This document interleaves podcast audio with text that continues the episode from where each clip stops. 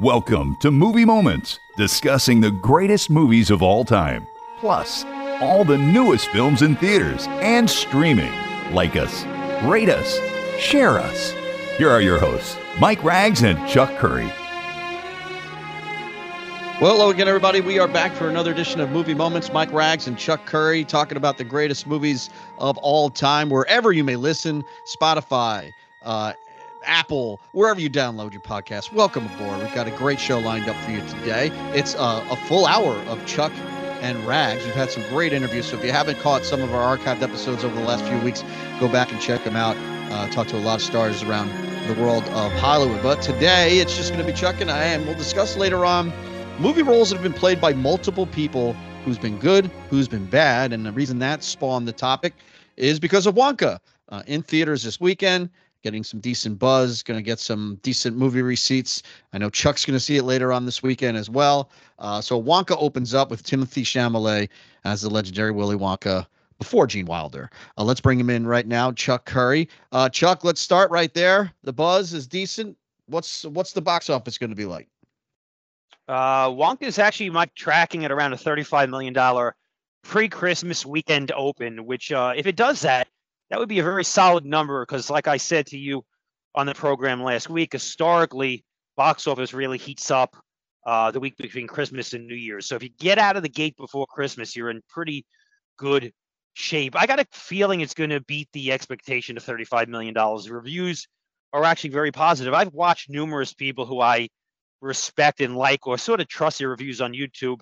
And uh, I got to tell you, most of them felt the film was extremely charming and they had a great time watching it. Is certainly appealing uh, from what they say to family audiences. I don't think there's much edge to it, but it's from the director Paul uh, King of Paddington One and Two. Those films were very well received. Um, I'm going to probably see it today, tomorrow. I'll talk about it on next week's program. So I think Wonka could be very accessible to family audiences this Christmas season. Let's see how this and, plays out. And the early buzz on Aquaman for next weekend is it catching any kind of momentum at all, or are we just looking at another uh, superhero crash and burn? Well, I don't know about a crash and burn because I, I think it's tracking like you stated last week, uh, like thirty-five to fifty million dollar opening weekend. I got to be honest with you, Mike. In full disclosure, I don't know any buzz on this film because I don't think there is buzz. I don't think it's been screened yet, or uh, if it was, there's no embargo lifted. It's not like Warner Brothers is, you know, uh, getting out early reviews because they feel they have a monumental winner on their hands. You know, Jason Momoa stated in an interview that I just read. They asked him in a press interview, uh, "What is the status of you doing Aquaman, uh, Arthur Curry, uh, in future films?" And he says it doesn't look good. No kidding uh, Jason. I mean, we all know he's not gonna he's not gonna be Aquaman anymore. You know, James Gunn uh, was full stead on the reboot. I mean, this talks to him doing Lobo, which is a villain in that universe. Personally, I know he looks like the character, but if you take the same actor who has a really bulking, interesting screen presence, and you take it from the hero Aquaman and you make him a villain Lobo, I, I just don't think that's a good idea. You have thoughts on that one, or am I wrong? I, I don't even know who the hell you're talking about. I've never seen Me any neither. of the movies, so I don't even care to be honest with you. I, Yeah. Can you believe that? I've not seen one Aquaman movie at all. Well, it's only been one, and then he's been in the Justice League. Listen, I thought the first, and, and listen, I got to be honest, I thought the first Aquaman was flawed, but I thought I did think it had a lot of entertainment value and it was big in scope, and I sort of enjoyed it. Was I clamoring for multiple sequels? Uh, I got to say no. I listen. I, I still say in retrospect, doing the Justice League movie was a massive mistake. They simply should have did standalone Superman movies, standalone Batman movies, throw in a Wonder Woman movie here or there but they intertwined those characters way, way too fast, and they blew up their own universe. Uh, you know, as we stated, the Superman Legacy movie, which will hit theaters in 2025, will be an extremely important movie for comic books on the DC side because if they botch that one, Mike, all bets are off and everything will crash and burn in that uh, DC. Well, there's still a lot of Universe, I time mean, between. There's still a lot of time is. between now and then. So I, if anything, it might resuscitate something because right now it just seems like the genre is on its very, very last last breath. I got I got another thing. I got another thing that I that I read. I want your opinion on this. Uh, there was an article that said Sony, which controls, you know, the Spider-Man franchise. They, they sell it. They sell it off to Marvel when they want Spider-Man, and then they cut a deal. uh, with that. But uh, there's the, the, article stated that Sony, uh, because all these studios are fixated on the multiverse and the multi characters, they just don't have confidence in the standalone movie anymore. So it appears that Sony, uh, when they do Spider-Man Four with um, uh, what's his what's his name? Tom Holland. Tom Holland, yeah, that they want Paul Rudd's Aqua, uh, Ant Man in the movie also, and then a few other characters. Like, I mean, to to, to combine Spider Man and Ant Man in the same movie, I guess is cool, but like, well, they were in. Uh, it's all multiverse in... and multiple cat. They all they, they all want team ups. They're just just so unconfident about a standalone movie. Yeah. Well, because know. it's not getting out bigger the last one that they did, right? So I, I know and, how I know how excited you are about Madame Web. No. Oh yeah. Well, actually, I showed the preview to my daughter. She was excited, um, but I, I'm not. Nor am I excited about um, uh, the the new movie on Apple that basically says we are true lies. We're just going to throw kids in it. Marky Mark in the Family Plan, Apple Plus this weekend. Chuck. Um, again, in an alternate universe, this would be a theatrical release. Uh, instead, him and Michelle Monaghan fight terrorists in Vegas, and he's got the kids towing along. I don't know, Chuck. I mean, James Bond in a minivan, maybe, but it's interesting that this movie goes straight to Apple Plus, and and it's just to me when I see the preview, I, I can't. It, it it just screams True Lies. Well, let me ask you a question. Um, out of every 10 million people who theoretically could see a movie in a theater. How many people ultimately on Apple are going to watch this movie? It's free if you have subscription. I will say. No, that. I understand. I, yeah, I understand I, that. But how many people in its entirety, from beginning to end, will actually sit down, watch that movie, and tell somebody what they thought of it? A couple hundred thousand, maybe. Out of every ten people, maybe four right? And every ten viewers it could get, maybe four would sit down in one viewing that and have, watch that it have a that have a subscription. That have a subscription. yeah, you're not going to buy Apple Plus for this movie but in but I gotta I gotta tell you, I do have an Apple subscription, but I I lost the password, and I haven't been watching Apple probably for uh at least five months. Yeah, there's not much on there. I mean, I watched the morning show that with Jennifer Aniston and Reese Witherspoon just finished up another season. There's a couple other things on there I watch, but uh, I mean, I this movie I could turn on. I'll watch it, but I I can't. I don't know. I can't get too excited about it, but it is out let, on let, Apple Plus. Let, I do want to bring up a movie that I sure. did watch on stream that is a new movie and did catch a lot of buzz this past week, and that's Leave the World Behind, the Julia mm-hmm. Roberts, Ethan Hawke, uh, Kevin Bacon film um, that hit Netflix. It did hit some theaters a few weeks ago. Now it's on Netflix, and I got to tell you, Chuck, for apocalyptic doomsday movies that come and go, this one really stood out to me. I, it was not afraid to pull any punches. It went the whole nine yards. Uh, it's got a real inventive ending, and the leads are so good uh, in the film too, including uh, not only uh, the stars. Uh, Julie Roberts, by the way, is just phenomenal in this movie. She looks really, really good too. Good, Ethan Hawke as well. Kevin Bacon's got a couple of extended uh, cameos in the film, but it it just about a family that goes to the Hamptons for the weekend and all the world around them gets destroyed, and they're trying to keep up with what could possibly be wrong around the world. And uh, you know they're getting up. It really reminded me a lot of Signs, that old M Night Shyamalan movie, which came out uh, a few years ago about aliens, basically around the same thing. But Mahershala Ali shows up at their front door, telling them that things are going astray. Very much like a Twilight Zone episode, Chuck. Um, but it does show you glimpses of a world that could go wrong while you're getting the intimate feeling of a family going through it. Uh, scary, effective, real good stuff. I, I liked it a lot, Chuck. And again, I for uh, you know apocalypse movies we get a lot. This one stood out for me for uh, mainly because of the you got a lot of A-list actors in a in a story that you know you think is only going to go so far, but it doesn't. It actually goes the distance, and I, I really liked it about that.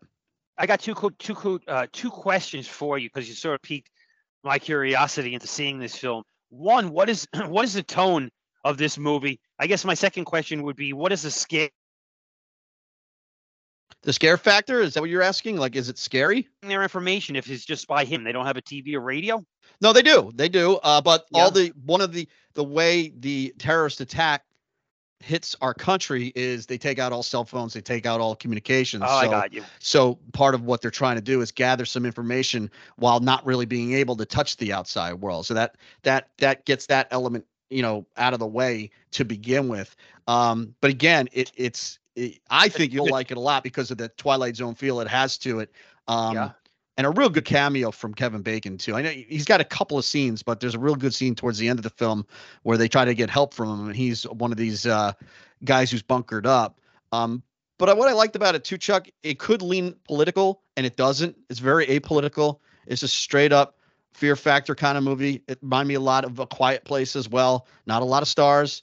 Uh, So not a lot of you know, not a lot of bit parts, not a lot of characters. Just focus on this family and a couple others, and and it goes to show you too, good score, good um, tone, good pacing, uh, scary, you know, topic. It's all you need, man. And this could have played in theaters, and I know it did, but I mean, I think it could have been one of those, you know, Julia Roberts tentpole pictures back in the summer of you know, when she was when she was a big star. I, you know, again, I know it's polarized some people. Some people criticize the the the it, it kind of you know what it lets the viewer decide what really is going on in the world that they're you know what the apocalypse really is um some people want that all mapped out for them but i, I really it, and it, the ending's really good too the ending to me you know when you get a real solid um exclamation point at the end of a film much like a quiet Sure. place did Oh, when she cocks important. that when she cocks that shotgun and it just goes Right. fades to black that's all you need i really enjoyed how this movie end ended and i you know it's great to see a great actress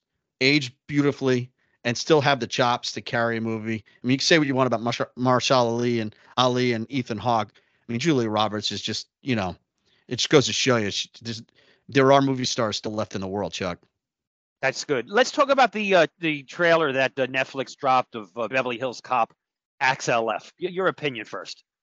Well, I think the first thing I said to you when I, I watched it, uh, and I'm not going to lie, I'm not, uh, you know, it does come up at the end. You see the Netflix only on Netflix, and it's a, you know, it's a head scratcher. But as I'm watching it, and as the cast of characters get introduced during the two minute, you know, teaser, I, got chills at the end. I really did. I thought it hit all the nostalgic notes. I thought it looked dark. It looked like it's going to be R rated. It's not going to be like Beverly Hills Cop 3, that's for sure. You got Paul Reiser, Bronson Pinchot, the two cops at the end, and Kevin Bacon's going to be the bad guy here. And he looks great. He always does. Uh, the theme song, I mean, much like Maverick, it felt like that. It felt like, oh my God, if they can pull this off for two hours, uh, the feeling I got in this trailer, then they're going to be in good shape. Again, unlike Maverick, I wish it was a June 30th release for the 4th of July and we're all going to the theaters to see it. I get that. So it tempers some of your expectations, but on its own, for the two minutes I watched it, I'm not going to lie. I was excited about it. I showed it to my daughter. My daughter was excited about it. She's a big fan of the original. So I know for what it's worth, I know it's a Netflix movie and that bums us all out. I think it looks good. I did too. Um, I, for the most part, like what I saw.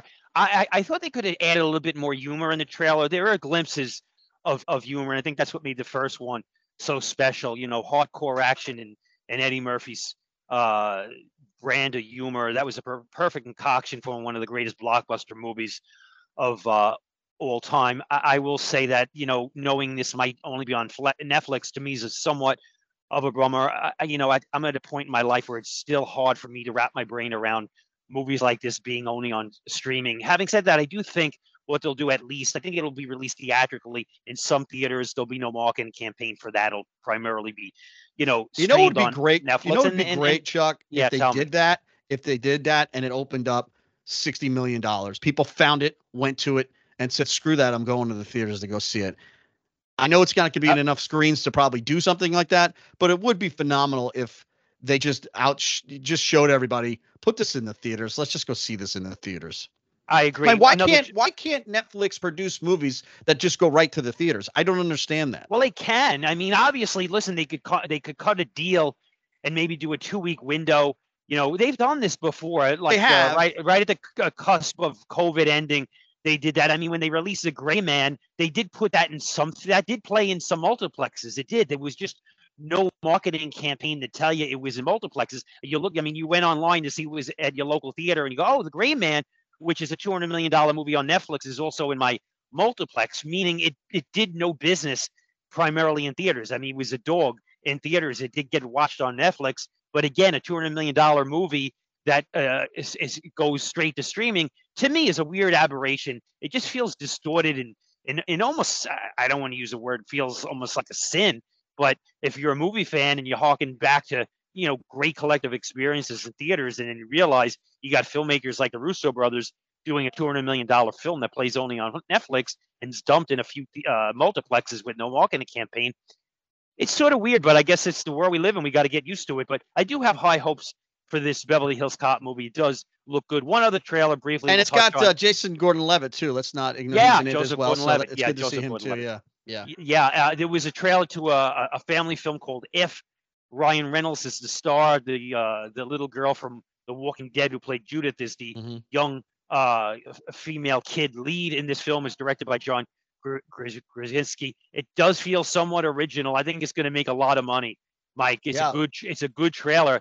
Uh, if you like family films, uh, this is right in the wheelhouse. And I got to tell you, Ryan Reynolds, after he did Deadpool, uh, he's like a locomotive that can do almost no wrong. The power he's gained in the industry has been incredible. I mean, he's Well- cutting deals left and right and making huge money and has creative control over just about every project he's involved in. Yeah, and, and it's does streak even the miniseries, uh, the documentary series he's doing with uh with uh with the guy from It's Always Sunny in Philadelphia, the the soccer team that they bought that struck gold. Free Guy, very very very good movie he did a, a year and a half ago. Um, I liked Spirited, the Christmas movie he did, the musical with Will Ferrell, which is on Apple Plus right now if you want to watch it for the holidays. I'm always been a fan of uh, of Ryan Reynolds, and you leave you're, you're burying the lead here. The voice of If is Steve Carell too, right? So John Krasinski goes to the well, gets his old Michael Scott to come back and be part of that movie. I think it looks highly enjoyable. It's the type of movie that you know uh, we clamor for at times and we don't get enough of. Um, and to have Ryan Reynolds in the lead to me is perfect. Although he is still making Deadpool's too. So for the people that like that, um, you're going to get both sides of Ryan Reynolds. You and I are really big fans of definitely maybe. Uh, and the guy can Yes. show his he shows his range. I know. He can- listen, the guy. I always felt the guy was tremendously talented. I'm not a big fan of Deadpool. I know it's a very popular character. Here's here's just something to bounce off. Fandango's most anticipated movies, Mike, of 2024. The, these in no particular order, but uh, Deadpool three, Beetlejuice two, Ghostbusters, Frozen City, Dune two, Venom three, Gladiator two, uh, A Quiet Place Day one.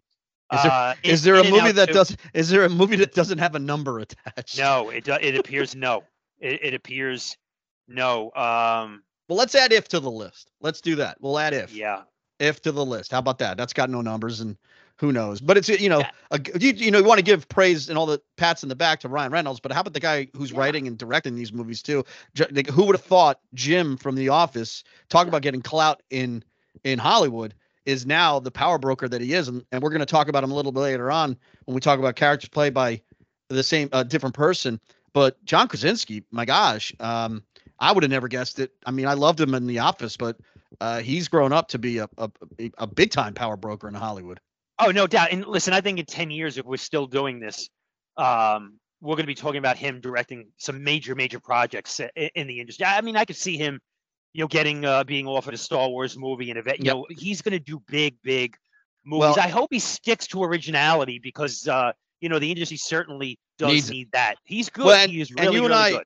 For all its shortcomings, the, the second Quiet Place, it's not because it's poorly directed. It's not because it doesn't have style and scares, and it, it, it it's just a retread. It- it's just that's yeah, it hasn't been the there, film. done that. Yeah, f- feel. Listen, uh, this Quiet Place Day One, I think has potential because I think if they just stick with the uh, so, sort of the material that was the first ten minutes, yeah. of the last of the second installment, one. Yeah, I yeah. think that would gain a lot. That's the movie I want to see. I don't want to see the intimate stuff. We saw that in the original Quiet Place, like I said, and you just stated the second one had merit, but it's just we've seen it before. Yeah, and uh, yeah. and it sort of it sort of started to bore me about the you know Oh, the, yeah, the- absolutely. the half hour mark on. So uh, absolutely. let's see where that franchise goes. Speaking of franchises, in terms of some movie news, I was reading an article uh, that 20th Century Fox, which is now owned by Disney, their new Planet Apes film, Kingdom of the Planet of the Apes, uh, they are positioning as a new trilogy. It takes place like a hundred years later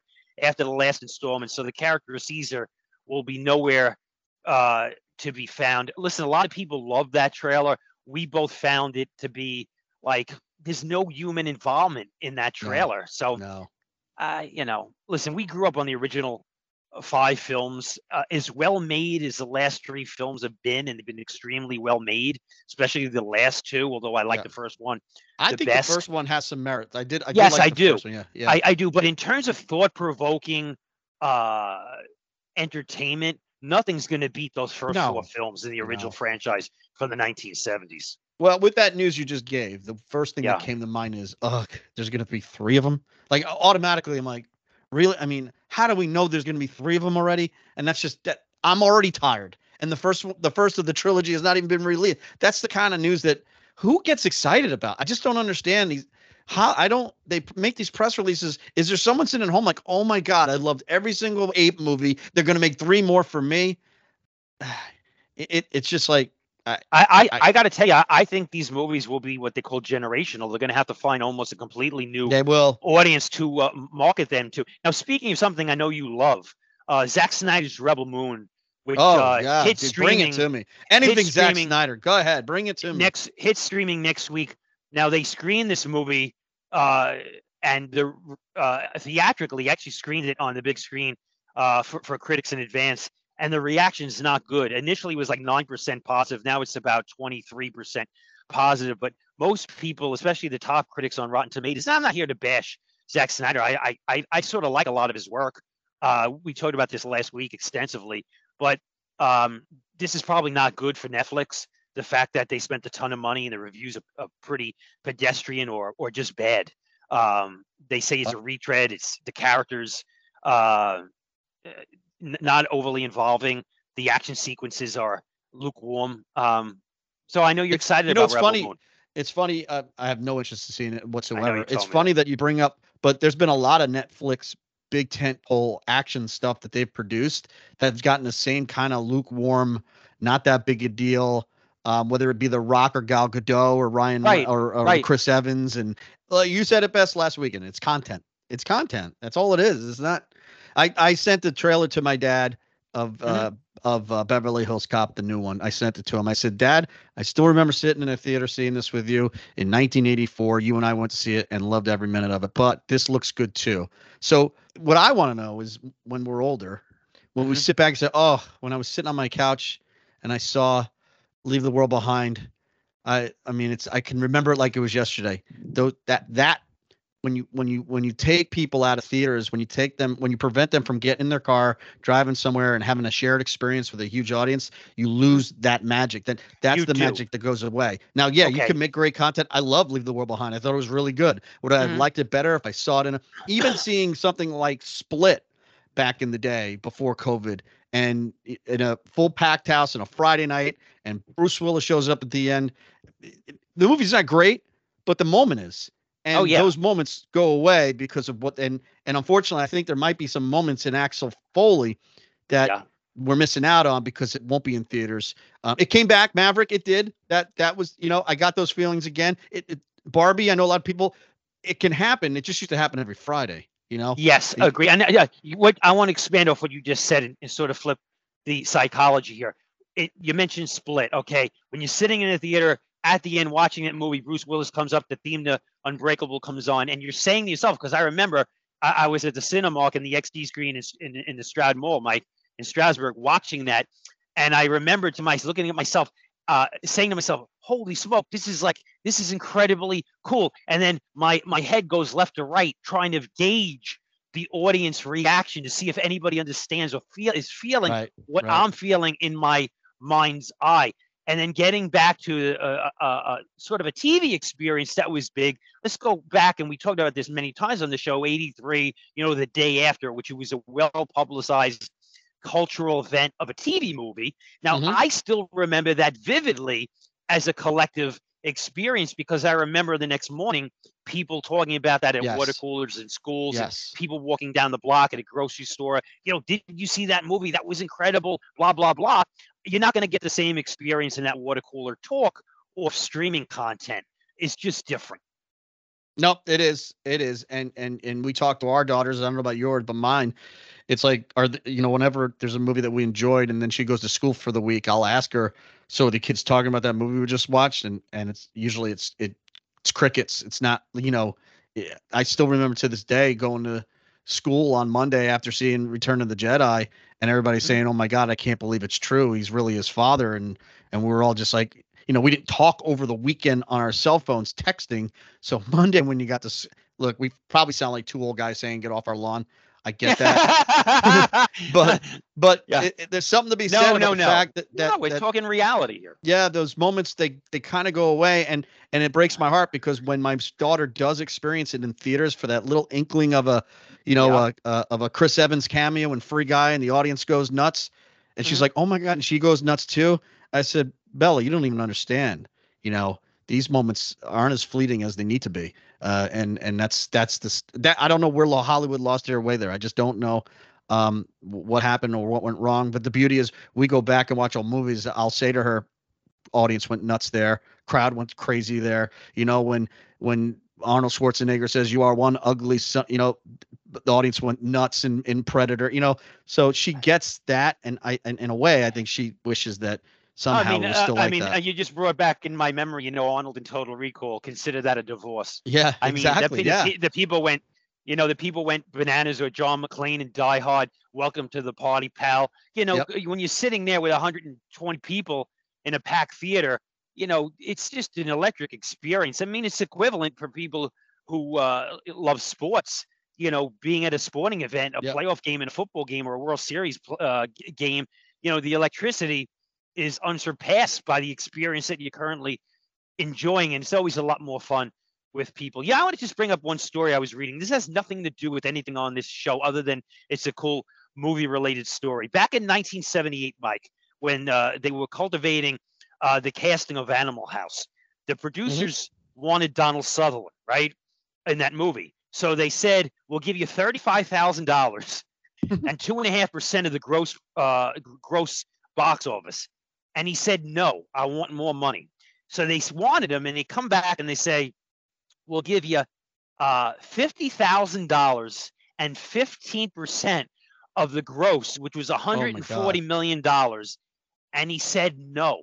And he took a standard salary. Oh my gosh, bu- a Donald. couple bucks, a couple bucks more than fifty thousand dollars, and he passed on making fifteen million dollars. Wow! Because he wanted a flat fee. Wow. Well, I mean, I, when I read when I read that, I thought that was actually a really cool story. There's got to be a ton of those stories out there, though. Absolutely, hindsight's 2020, of course, right? You, uh, uh, who would who would have thunk it? He's thinking these maniacs from National Lampoon making an idiot movie on no, you know, with no budget. Let me get it. You know, what could possibly go wrong? How could it possibly make money? And right. he couldn't. He couldn't have been more wrong. I know you have um, I know you have some uh, this day in movie news and and and this day in history kind of stuff. Before we get to that mm-hmm. a couple of actors uh, from our youth and, and even closer passed away this past week. Let's start with Ryan O'Neal, who died at the age of 82 years old.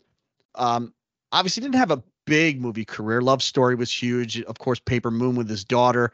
Um, yes. But but was it was really a movie star without making a lot of movies. He married Farrah Fawcett, had an interesting career. You know, the first movie I thought of when when he passed was, believe it or not, the main event with Barbra Streisand. But you know, he never had that huge. I'm an action star. I'm in front of the top of the title, and I'm a big, you know, big movies making big money. Um, but for somehow, you, you mentioned his name. Really good looking guy. Uh, yeah, married that, that was his Fawcett. And and to me, when I, I remember him in A Bridge Too Far growing up, yeah, you know with that all star cast, he would pop out, and even a stupid little movie like Chances Are with Robert Downey Jr., where he's very good movie actually, yeah, very yeah, good movie. So a weird career, but yet a movie star without being in a lot of movies. Yeah, I mean, I remember he did a TV show on NBC that me and my wife used to like it. Oh, I think it only lasted one season. I don't recall the name of it, but it had Alicia Silverstone as the lead. I thought he was a good in that. Oh, that know, was Miss Match. Mismatch. Miss Match. Yeah, yeah. yeah, it was a fun show. Uh, when I think about Paper Moon, I got to tell you, Mike, I think about uh, his bond and his performance with his daughter. Yeah. Uh, Tatum, and that was one of the great child performances of all time. She had tremendous. We talk about this you know, her performance in this film and the Bad News Bear, she had immense, immense. She had Macaulay Culkin like talent as a child actor. She was great in those movies, and he was also, you know, really good. But I think his connection to Farrah Fawcett kept him in the limelight. His his, Yep. his career never really materialized, uh, you know, in the later half of his life. But you know, he passed, and we certainly remember him. And then the other um, actor who died much younger um, at 61 is Andre Braugher, who, I mean, first time I saw him obviously was Glorious, first role ever, first movie ever. And Ed Zwick had a nice tweet over the week about his uh, performance in that.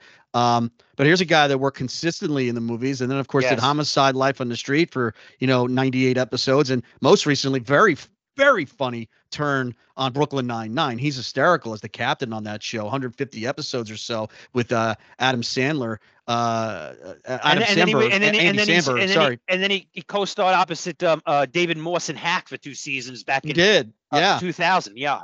uh, but uh, you know he he did a, a ton of movies, including he was uh, the the doomed captain on the new Poseidon. Chuck, He was. I think they cut a lot of his role out of that film when Wolfgang Petersen decided to edit the movie to a pulp. I know there was a scene that homaged the original film uh, where he was uh, showing the kid the the uh, the the, uh, the the bow of the ship. Uh, Right. That was never in the final product. That was in the stills, and I know it was cut out. But listen, he had a unique voice. He Yep. was a unique. Oh, and also the mist. He was terrific in the Mist. mist, Yeah, right? he was really good in the mist. Yeah, yeah, yeah.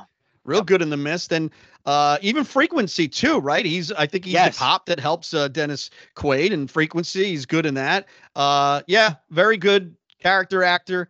Um, striking distance, primal fear earlier on, but really uh, showed his comedic chops. I, you know, I don't know if you're a fan of Brooklyn Nine Nine with Andy Samberg, but it, he really was funny on that show, playing a gay captain, straight as an arrow uh, on the force. uh, it's really funny stuff. Uh, and it's a shame. Only 61, a short um, illness, and uh, was a big Well, stage, actually, actually, stage it came. well. it- actually, it came out. They initially reported it was a short illness, but what what what he was diagnosed, like I believe, a few months ago with lung cancer, and it was a quick death, which is horrible. Ugh, so uh, yeah, it's a real heart. bummer. 61 years old, a, a, a solid talent, uh, and by by all uh, accounts, a really good guy. All right, what do you got for us now as far as this day in history? I got three big ones. Uh, speaking of Poseidon, December 12, 1972, the Poseidon Adventure was released uh, in New York City. Uh, shot Not familiar with five- it. Any good? Any good? Uh, I never. It's is very it- good. is it- I, good. We've spoken about this a- few times on, on this show. Uh, I originally saw it at the Avalon Movie Theater in Brooklyn, New York. It changed my life in terms of uh, it became my all-time favorite film. I still remember opening up a newspaper and seeing the print ads. I, even you know when I see an old one on Facebook, you see the Mhm. nostalgic stuff. I, I still get goosebumps uh, Mhm. looking at that ad. Uh, and then you got um, uh, this uh, this week, uh, 1974, The Towering Inferno opened in theaters. Irwin Allen's follow up to the Poseidon Adventure. You know, you could argue uh, pound for pound, maybe the greatest disaster movie ever made in terms of epic scope. It got it all right. Maybe the greatest star pairing of all time in Paul Newman and Steve McQueen. They bring Jennifer Jones out of retirement. One of the great death scenes where the audience literally gasped, Mike, because it was it, it felt almost cruel, but Irwin Allen liked doing that to shock the audience. Towering Inferno. Where did you see that movie? Do you remember? I saw it at the Sherman. In fact, I remember seeing um, Airport 75 at the Yeah. Sherman. Wow. Uh, in, in, and- in, in, in, in Stroudsburg, Pennsylvania, by the way. No, no, no, no, no, no, no, no, not not the Sherman. I'm sorry, my bad. What? Cross Bay Boulevard at the Cross Bay in 1974.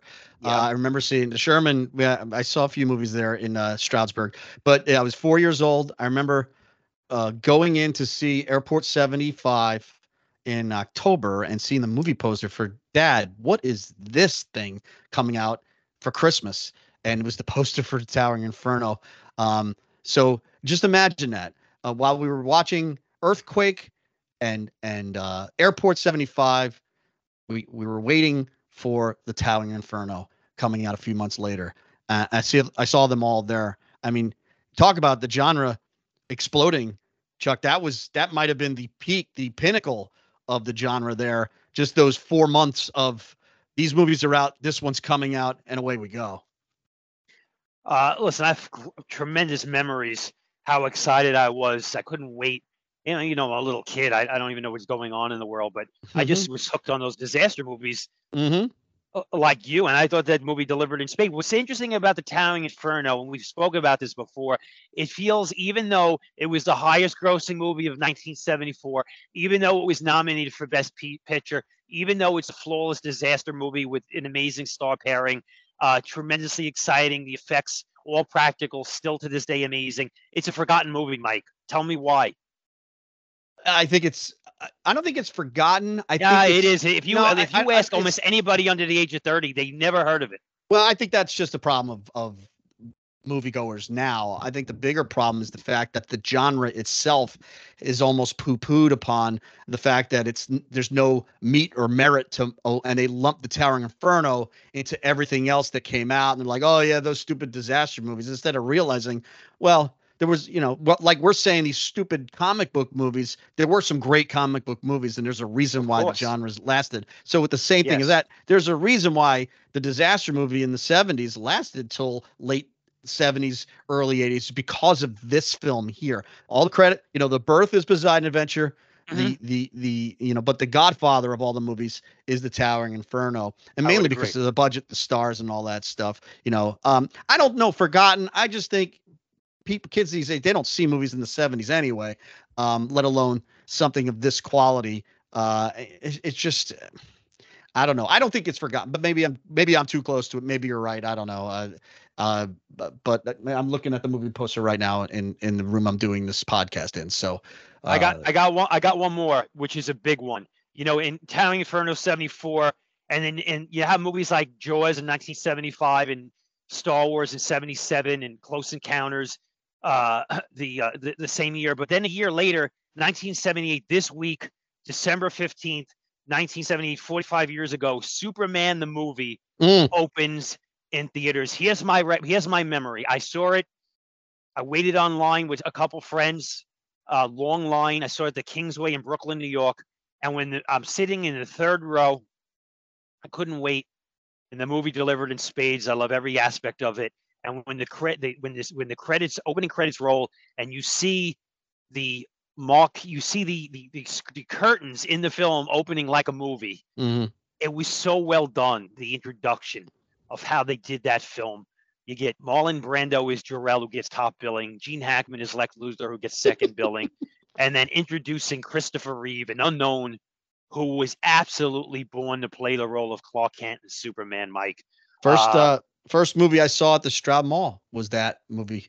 Uh, tell me your memory. What you were, tell me if, what were you feeling watching that film? Uh, exhilaration, and and you're bearing the lead about the opening credits, maybe the best opening credit sequence still in movie history, and that's John Williams' score. And it took oh, its time. Amazing. Every yep. star gets their own, you know, uh, screen time, and and and you get the whole opening Superman march. And you're right, the curtains with the Warner Brothers, and it starts and all that. It's just oh, it's phenomenal. Incredible. And, and I don't remember as an eight year old or at, at, the time, I mean, I, I don't remember it's 50, 45 years ago, but mm-hmm. um, I don't remember as an eight year old ever being bored. And the movie, the movie now, it, it runs long. It's but and there's not a lot of action to it. Superman 2 clearly has more action to it, but my gosh, the maybe the single best origin story superhero movie ever made, and I, I will say that till the day I die. You can I all these Iron Mans and Captain Americas and all that stuff. It's great, they're good, but the single most hit every note that you'd want in an origin story. Um, how he met Lois Lane, the beginnings of uh, Lex Luthor, uh, the great reveal at the end when he takes his wig off. Uh, it just, uh, it, it to tell, me, it's, tell it, tell me if we're on the same page here. Tell me the most powerful scene in that film in the original Superman, to me, the most powerful scene to me is when Valerie Perrine saves Superman. That's that's she, close. She wants her. She want. She want. She doesn't want her mom to die. It's, yeah, great you know, scene. Great scene. When, she, when she takes she from Hackensack. Yes, Hackensack. Yeah. When she takes off the kryptonite, great scene. Yeah. But here's a, a scene for me that's even more powerful. When the young Clark Kent oh discovers who he is. Yeah. And he's in the cornfield yeah. with the glaring John Williams music yeah. and the Richard Donner sweeping direction of the overhead shot of the cornfield when he says to his grandmother that he has to leave. Yeah. And they embrace is an iconic moment in Yep. superhero movies, which shows you, Mike, that in 78, despite the fact they didn't have the CGI and all the money in the world to spend, they could still make mo- moments of immense power. And that was an immensely powerful moment. That's one of the most iconic to me of any movie uh, released in that decade, and especially of any superhero movie of, of all time. We're actually going to talk about it a little bit more because of the different people that have played Superman. But to me, the best moment in one or two is when uh, Superman saves Lex Luthor. And he goes, "Oh, thank God, Superman! Thank God. No, get him!" Yeah. To that. Oh, and and, then- and, and in part two, yeah, and, and you see the the, uh, the the newspapers, the Daily Planet, you know, in the wind because they don't show Superman, but you know he's on his way because his speed is creating wind, and Yep. the super uh, the newspapers are ruffling. He has a great sequence. There. And kudos, uh, I, all due respect to uh, Michael Shannon, Terence Stamp, maybe one of the all-time greatest uh, superhero villains, and Superman Two is, you know, it's like you know, it's it's much like um, Godfather One and Two. Hard to separate the two. It's all one movie I to agree. me. You know, it's all one, and like Halloween One and Two, it's all Mhm. one movie. Superman One and Two. Agree, agree. All right. Well, I mean, we could segue right into our topic as we wind things down on this show. Is you know Wonka, Timothée Chalamet, the the, the unenviable uh, movie role of having to reprise what Gene Wilder did. It almost makes you just. It's almost blasphemous. Let's start with Superman, Chuck, and go through. I came up with the ten characters that have been played by multiple people. We Mhm. tell us. We, let's decide on who was the best and who was the worst, and we could start with Superman and easily say who was the best. But let's not forget all the others that came along who did play Superman at one time. And of course, you start with Christopher Reeve. To me, oh, don't forget about uh, George Reeves too, right? It was really Um, good. Yeah, on the TV show. Then you had Brandon Routh, who did that one uh, with uh, Kevin Spacey. And I thought he uh, was good. He was decent. Uh, Dean Cain played him on TV, right? So did Tom Mhm. Welling. Both played him on television. Uh, Henry Cavill. Yes, there's no bad there. They're all good. Uh, and and and uh, kudos to uh, uh, Channing Tatum, who also played him in the Lego Movie as well. But it's easy to pick out Christopher Reeve. I guess Brandon Routh only because of uh, the forgetfulness of that movie. If you were gonna rank good or bad, Yeah, I mean, I guess you could go in that direction. Here, the, the problem with uh, Superman Returns with Brandon Routh is not him because he's quite good in the film. Listen, he looked like Christopher Reeve. If the movie feels like they're trying to do a homage, Bryan uh, Singer directed it to what Richard Donner did in part one and two. The the issue with that film is that it uh, is it's elongated. It's it's somewhat plotting. Some of it's good, some of it's not. Kevin Spacey is way too mean spirited for me as Lex Luthor. And when he stabs Yeah. Superman in the back with kryptonite, I have a hard time watching that scene. It's cringeworthy, to be honest with you. Uh, And- it's like a two and a half out of four star movie. It's not bad, but it's just not good enough. well, it's like much like Willy Wonka. Christopher Reeve is Superman, so it's hard for uh, and all due respect. and, to Ti- and we both agree, Christopher. And uh, listen, I, I, I think uh, I like Henry Cavill too. I think Yeah, really I. I like do. Henry Cavill a lot. I think I would have loved to see more standalone Henry Cavill Superman movies, but Christopher Reeve was born to play that role. Uh, he was at the right place at the right time, and Superman the movie was at the right place in our culture, Mike, in the year 1978. All the stars aligned for that movie to be great and memorable and iconic, and it was all there. So Christopher Reeve uh, Well, would and- be both our pick. and all due respect to Tyler Hoechlin, I have not seen the Superman and Lois new show that came out a couple years ago. It's He- streaming He's somewhere. fine. He's fine. I, I watch a, I've watched a little of it. Obviously, I, I don't talk about it much because I don't watch it religiously. But he's fine. I mean, listen, all these actors are good and, and bring their own intangible to the table. It's just that Christopher Reeve uh, did it at the right place in the right time, and he's he's easily my number one.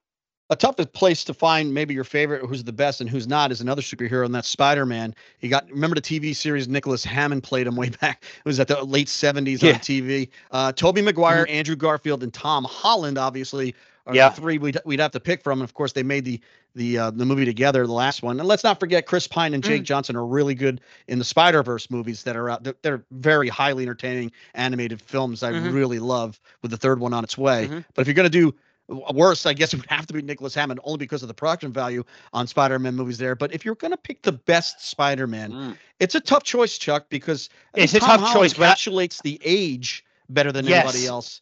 But for me, Tobey Maguire always had the most depth. Yes, I agree. I, I agree. I agree with your pick. I, I the analogy is correct. Uh, Tom Holland captures the age, the feel. It feels like a comic book when when you're watching him. But uh, I, I just feel for me because, especially because Spider-Man 2, directed by Sam Raimi, is the best Spider-Man movie ever made, and it's right there uh, on the cusp of the greatest superhero movie ever made, the sadness, the weight that Tobey Maguire brought to his Peter Parker in that film gives it relevance for me, and I would pick him as number one. Having said that, Tom Holland's a very close uh, number two. And uh, uh, and I will also say the newfound respect, especially in the last film, and the buzz that Andrew Garfield. Yeah, I mean, yeah, that last, that last, film, film gave him that last film elevated him as Peter Parker Spider Man. I I totally agree with that. All right, a lot of people have played Batman, probably much more than we really think about. If you go back to the TV, uh, really black and white early TV with Lewis Wilson and Robert Lowry, but of course you you had Adam West do the TV series in color, and then Michael Keaton, Val Kilmer, George Clooney, Will Arnett, the animated one, Kevin Conroy, Christian Bale, and Ben Affleck. This one might be the toughest to decide. Uh, I will always side with Christian Bale, but I think it's quality of movie ba- more than um, actual Batman. Uh, ben Ben Affleck. I like Michael. I like Michael Keaton a lot and Val Kilmer. But to me, when you're thinking of Nolan's Batman, that's why I would lean Christian Bale. But I could probably talk out of it. And George Clooney would be the worst Batman if we're going to pick the worst. Yeah, I mean because he's in the worst movie, Batman and Robin. Good actor, obviously. Yeah, he's a great actor. Uh, yes, it, yes. It's just not the right tone. Here, here's the thing. I could argue strong points for a lot of the Ben Affleck. I thought did gr- great work uh, as as Batman in, in Batman v Superman. I really I really liked him a lot. Um, I love Christian Bale because I love those movies, so he'd be right there. But I, I'm going to slightly pick Michael Keaton simply because of this. In my multiverse, in my mind, mm-hmm. when I'm Bruce Wayne Batman, I see myself like Michael Keaton as slightly schizophrenic, right? Where I think Michael Keaton's Batman doesn't really know. I mean, he's Bruce Wayne. I don't think he really knows he's Batman. I don't think his Batman knows he's Bruce Wayne. It almost is like two different split person, a split personality, uh, persona, uh, and that's why I like his characterization. It's a lot of it's in the eyes, and I I was always a big fan of Michael Keaton, uh, leading up to Tim Burton's Batman. So I would go with Keaton, but I think Christian Bale and Ben Affleck are very close. I would go uh, Keaton, Chuck, Bale, Chuck's opinion, Chuck's opinion is uh means more in this category than mine. I will say that. I will cede that to you because Thank of you. your passion for that genre and that series. Um, so mm-hmm. let's go to the other side of it. The best uh, foe of Batman in the Joker. Also difficult too because I know I know your fondness of the the recent Joker film with Joaquin Phoenix. We had Cesar Romero, of course, the infamous TV role. Uh, Jack Nicholson, Heath Ledger won an Oscar. Jared Leto, who probably will no, he, the he's worst. the worst. He's yeah. the worst because that's not the Joker. Whatever that incarnation of David Ayer in Suicide Squad with uh, Jared Leto is just just for me is just not the. I don't know what that is, but it's not the Joker. And then honorable mention to Mark Hamill, who uh, had a second career as the voice of the of, of the Joker on the Batman uh, animated series. So who would be the best? I by default is it Jack? Uh, I I have more fondness for Cesar Romero growing up, but is it just Jack or do you give it to Joaquin? Or Heath Ledger. I mean, uh, people rave about that, and he was fantastic in The Dark Knight. Well, this is this is uh, you know, there's been moments in my life where I've had confliction, uh, and I've I've stayed up nights for a weekend trying to make a decision. This is a tough one. uh, I'm gonna, as much as I love Nicholson, and I love Nicholson as the Joker in Tim Burton's Batman, and I love Joaquin Phoenix in Joker. I, I'm gonna I'm gonna pick Heath Ledger because I think he's scary um, I think he's scary and his intensity uh, carries the day in the Dark Knight. So I'm, I'm gonna I'm gonna go, and it's a great film. Um, the the the scene that does it for me is the pen in the hand, and you're like, oh crap, this Joker means business. Yes, um, right. He means yeah, business. And and uh, and and, and he, Jack never really had that moment. He's more he he's not scary at all. You know, he's not he he's Jack. You know. Um, here's one for you, Chuck. How about Star Wars? Anakin Skywalker. David Prowse obviously donned the uh, costume. James Earl Jones is the voice. Yet Sebastian Shaw, who's the actor when the mask comes off, Hayden Christensen, Jake Lloyd, Spencer Wilding, and James Earl Jones in the later trilogy as well. Um, I will say this: whoever was wearing the costume in Rogue One at the end of that film might have been the best Darth Vader of them all because of how scary he was in that one scene at the end. Great, but scene but David, I mean James Earl Jones is Darth Vader, correct? Yes, hundred percent. I mean, I, I, I, when you started to ask me this question, I was wondering in my mind, are you serious? Um, it's James Earl Jones, hands down. And the worst would be Jake Lloyd.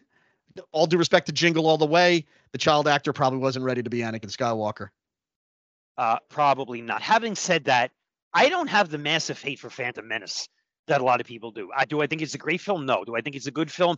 Ah, not really. But uh, do I think it's a, an unwatchable movie? No. I think it's a very watchable movie. And listen, a lot of child actors get ragged on, um, but they're child actors. Yeah. Now, I- he- I'm- listen, he's not I'm the problem sort of- no, he's not. He's not the problem with that movie. And, and here's a difficult one too, Chuck. Um, Jack Ryan. Obviously started with Alec Baldwin in The Hunt for Red October. I know you're not a huge fan of that movie, but then Harrison Ford, John Krasinski, Chris Pine, and don't forget Ben Affleck in a really good Sum of All Fears movie directed Yeah. by Philip Noyce. Um, the best Jack Ryan and Chris Pine, the, that Jack Ryan movie is pretty darn good too. The best Jack Ryan, the worst. I hate, you know, John I don't think there's no worse. There's no. There's no. there's worse. no I mean, worse, right? I'm gonna They're go with Harris. I'm gonna go with Harrison Ford is the best. Yeah, he's just to me, and I I did read the books. He's probably too old for the role, but the Mhm. movies that he made, I loved.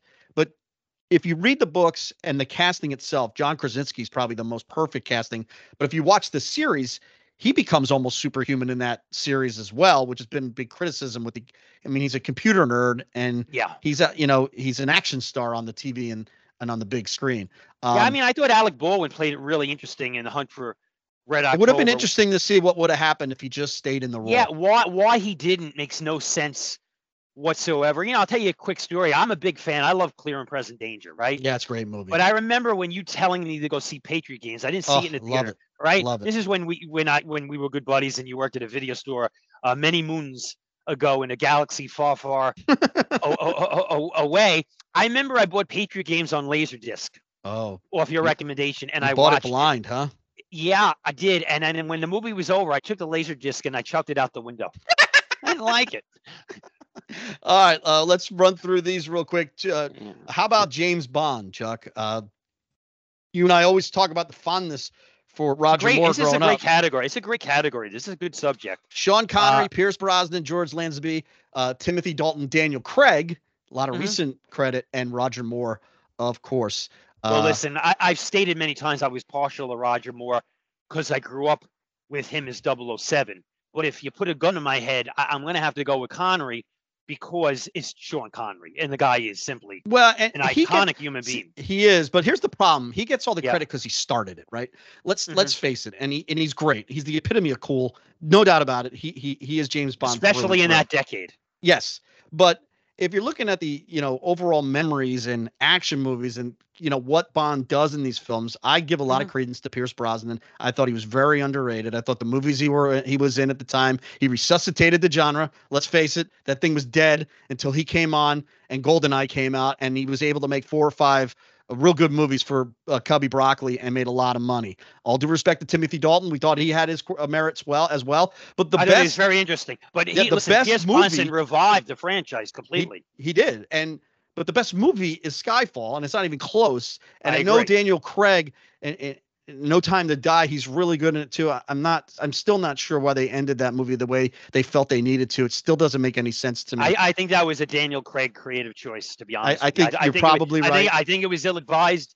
Uh, I, I, I, especially listen. You you either when you do that, you either be conclusive on what you're doing or you don't, and they chose not to be conclusive, which is a massive mistake. Yep. And and, and uh, I think what it comes down to though is where you grew up, and if you grew up in our age group, it, it's hard to say Roger Moore's not your favorite.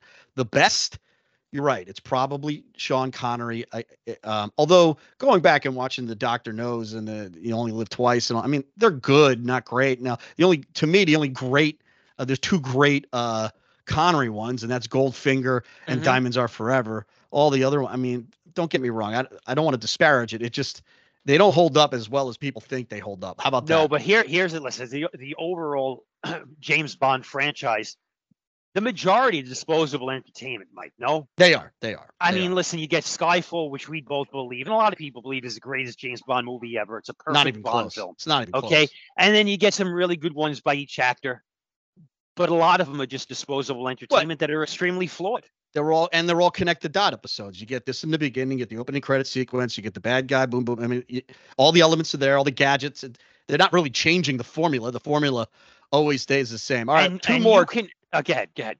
two more, Mm-hmm. um, and we'll save uh, the one for the holidays in a second. Dracula, Chuck. who's the one Dracula that pops to your mind? You know, you got the Christopher Lees of the world, you got the uh, Gary Oldmans of the world. Now, is Dracula, Dracula. or a vampire? I would say Dracula. Okay, because I would. Now, I know who our favorite Chris, vampire. Yeah, is Chris Sarandon from Fright yeah. Night is our favorite yeah. vampire. But just Dracula overall. I mean, to me, Christopher Lee pops to mind uh, because of the I, when that movie came out, uh, or even Frank Langella a little. Yeah, bit. Frank Lang. Listen, that movie's not a great movie, uh, Dracula the movie, but Frank Langella was really good as as Dracula in that film.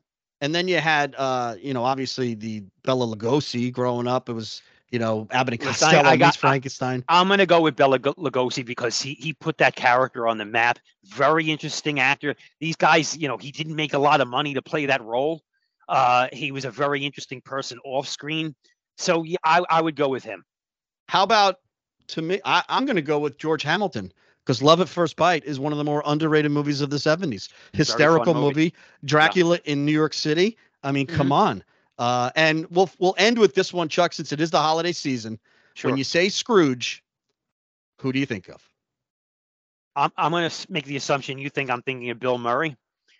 Well, um, no, I'm not going to say that. No, I, I, I knew you'd bring him up, but I think there's probably someone else because more traditional. For, okay, for, for me, for me, it's Albert Finney, right. uh, in a, in a Christmas Carol. Um, I'm a big fan of that film, and I loved Albert Finney. And uh, even though you can't understand everything he's saying in that movie, uh, his, his his dance number, thank you very much. I thought it was uh, uh an awesome sequence. I'll I'll favor Albert Finney. I mean, I, I think you know Frank Cross, Bill Murray's Scrooge uh, has become a, a, a film like a fine wine. It's gotten better uh, on a, a generational, uh, decade by decade viewing. Um, it, it's it's, an, it's pretty interesting. Patrick Stewart is also a great Scrooge as well. More recently, Michael Caine, remember, played Scrooge yeah. in the Muppet in the Muppet Christmas Carol. Uh, I also remember growing up, probably, and, and, and uh, correct me if I'm wrong, but Henry Winkler played Scrooge on TV uh, in a big. Yeah, he was he the did. Fonz at the time, and they made a big. T- yeah. So maybe he would go down as the worst Scrooge of all time. I don't know. I'd have to rewatch it, but you know, it's interesting. I read an article or a quote by somebody last week, and it said about the character of Scrooge. He said, I guess you have to be uh, um, a very rich, miserable human being to really discover the meaning of Christmas. well, there's we know one thing. There's a lot of Scrooges in our in the news right now who maybe need to watch the movie. Uh, I agree. Maybe some things in this world would change. All right, Chuck. Good topic. Good discussion. We'll do it next week. Thank you very much, Mike. To the listening audience, thank you very much. Thanks for listening to Movie Moments with Chuck Curry and Mike Ragz. Download and listen to an archive show or be sure to subscribe to our podcast on Spotify, Apple, or wherever you listen to podcasts to hear our new episode.